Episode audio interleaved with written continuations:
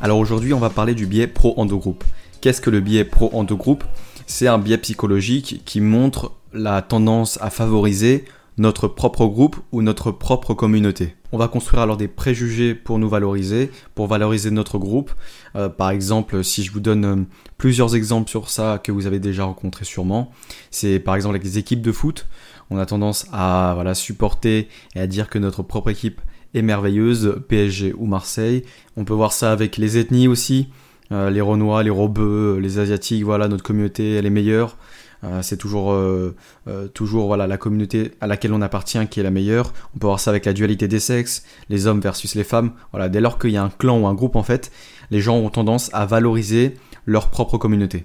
Et c'est Mutzafer, shérif, qui démontre cette théorie avec la Robert's Cave Experiment, qui est une expérience ben justement qui vient montrer le biais pro groupe. L'expérience, elle se passe ainsi. Shérif va choisir des garçons de 12 ans, voilà, un panel d'enfants qui sont tous protestants de classe moyenne blanche, élevés par deux parents, donc ils n'ont pas de problème particulier, pas de conflit psychologique, etc. C'est des garçons typiques, euh, normaux, qui peuvent jouer, voilà, entre eux, sans aucune difficulté. Et puis il va les inviter à participer à un camp scout ou alors une colonie de vacances, et il va créer derrière deux équipes, deux équipes entre les garçons de 12 ans puis ils les séparent dans deux endroits différents, voilà, chacun à leur base. Chaque, équipe sait que l'autre équipe existe, qu'il y a une équipe adverse. Et en fait, euh, Sheriff, avec cette expérience, va, va voir plusieurs stades dans l'évolution des garçons de 12 ans. Le premier stade, c'est la découverte et la création de l'identité de leur groupe. Alors chacun, euh, chacun apprend à se connaître, etc. Et petit à petit, ils commencent à créer vraiment une cohésion d'équipe et à créer une identité. Et c'est ça qui est important, l'identité de groupe.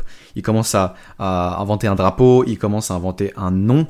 Et tout ça, ça crée cette cohésion. Donc on a les aigles versus les crotales. Les deux équipes ont choisi leur nom. Chéri va alors introduire des jeux compétitifs dans le camp scout. Donc il va faire opposer les deux équipes pour gagner un prix et les perdants par contre repartent avec absolument rien du tout. Et Sheriff va remarquer un truc assez intéressant, c'est que chaque équipe avant les jeux compétitifs va commencer à se vanter, à se, euh, à se survaloriser, se surestimer, avoir énormément de confiance. Ils sont tous, tous les membres sont là à dire qu'on va les écraser, on va les défoncer, c'est des nuls, on est, on est vraiment plus fort qu'eux. Et en fait, toute cette, euh, toute cette autocomplaisance va se transformer en hostilité.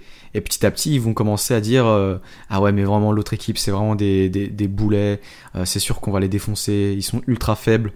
Et ils vont commencer vraiment à utiliser la menace, la haine, le dénigrement. Ils vont même installer des signes, euh, des, des, panneaux marqués Keep Off, donc en fait, rester, rester dehors, dégagés de leur base et ils vont commencer à créer cette, cette hostilité envers l'équipe adverse, avant même qu'ils les aient rencontrés. Et plus l'expérience avance, plus euh, les jeux compétitifs continuent, et Sheriff remarque que vraiment la violence commence à monter.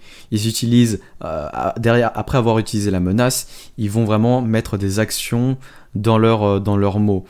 derrière, il y aura du vol, de la dégradation de matériel, ils commencent à s'introduire en fait dans les camps de l'équipe adverse pour retourner les lits par exemple. Euh, ils vont commencer aussi, une équipe va brûler le drapeau de l'équipe adverse. Donc Jerry va vraiment pousser l'expérience assez loin, il, ne les a pas limités dans leur comportement euh, euh, violent ou menaçant. Ensuite, à la fin de l'expérience, il va demander à, chacun des garçons de décrire le groupe adverse et son groupe à lui, d'écrire tout simplement les caractéristiques et qu'est-ce qu'il en pense. Et découvre finalement que tous les garçons ont décrit le groupe adverse de manière très négative et ils ont décrit leur, propre communauté avec des caractéristiques assez positives. Donc euh, c'était les plus forts, ils étaient plus malins, plus vicieux, etc. Donc Sheriff avec cette expérience-là montre bien le biais pro en deux groupes, c'est-à-dire que avant même qu'il y ait euh, des arguments rationnels ou que les deux équipes se rencontrent, on voit bien que les garçons favorisent et valorisent leur groupe avec des préjugés ou des euh, arguments qui sont infondés finalement. Hein. Euh, dire qu'ils sont les plus forts, etc. Euh, au moment où ils ont dit ça, bah, ils en savaient finalement rien puisqu'ils n'avaient pas encore rencontré l'équipe adverse.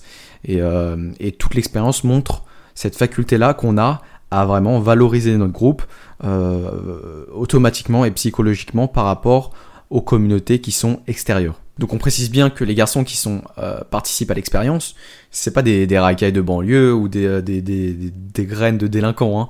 C'est vraiment des garçons typiques, banals, euh, de classe moyenne comme on a dit, et qui ont des vies absolument sans problème. Et ce biais pro-endo groupe, on peut le voir, on peut le retranscrire dans toutes les activités qui impliquent une division vraiment de, clans ou de groupes. regardez par exemple le foot, tous les supporters supportent leur équipe, alors que factuellement il y a certainement une équipe qui est meilleure, mais, euh, mais pour eux, leur équipe, leur propre équipe reste la meilleure. Et ça c'est en toutes circonstances. Par exemple s'il y a une défaite d'une équipe, s'il y a un match, et euh, puis un résultat avec une défaite d'une équipe, bah l'équipe victorieuse va dire oui mon équipe est la plus forte, c'est normal qu'on ait gagné, et puis l'équipe euh, qui, a, perdu va, peut-être utiliser des, excuses du style euh, ah oui mais c'est un mauvais arbitrage, oui ils ont triché, voilà ce genre d'excuses là, ce, ce déni là qui, qui va venir conforter l'idée que leur équipe reste la meilleure. Et ce biais, il va venir créer aussi, comme, comme l'expérience l'a montré, de l'hostilité et surtout des, la destruction des symboles de l'équipe adverse. Bah, en fait, entre guillemets, la destruction directe de l'équipe adverse. Par exemple, en 2001, euh, pendant la Coupe de France, la Marseillaise a été sifflée par les Corses. En 2002, un drapeau algérien a été brûlé par un Français. Et ça, vous pouvez le voir partout, dans le sport, dans la politique, ou même dans la dualité homme-femme.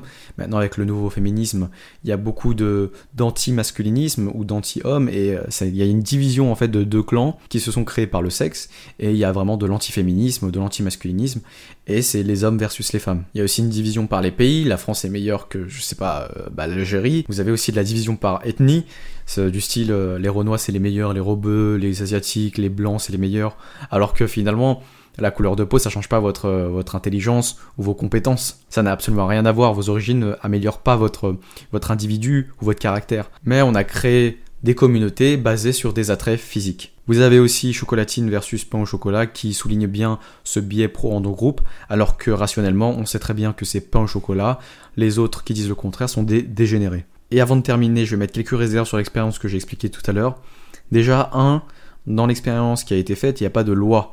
Il y a des enfants, d'accord? Les enfants ne sont pas encore sociabilisés, ils n'ont pas conscience des limites de la loi et de l'éducation, ce qui fait que ça, ça change la donne aussi. Hein. Les lois, euh, le règlement, ça vient justement euh, limiter et puis influencer notre comportement. Il y a une question aussi d'éducation qui peut changer. Hein. On voit tous que tous les garçons avaient le même environnement. En revanche, en termes d'éducation, ça peut être différent aussi.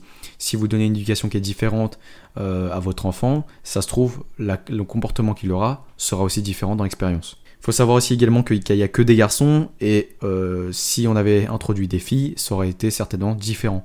Hein, les filles et les garçons ne sont pas pareils et ne se comportent pas de la même manière. Voilà pour cet épisode d'aujourd'hui. La prochaine fois, on va voir en détail ce qu'implique euh, la création d'une communauté ou d'un groupe, ce que c'est sur l'aspect euh, psycholo-sociologique.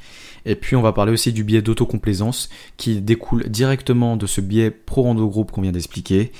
Et euh, j'espère voilà, que vous avez passé une bonne journée après ça, après cet épisode tranquille. Euh, euh, bah, je vous souhaite une bonne continuation et une bonne vie.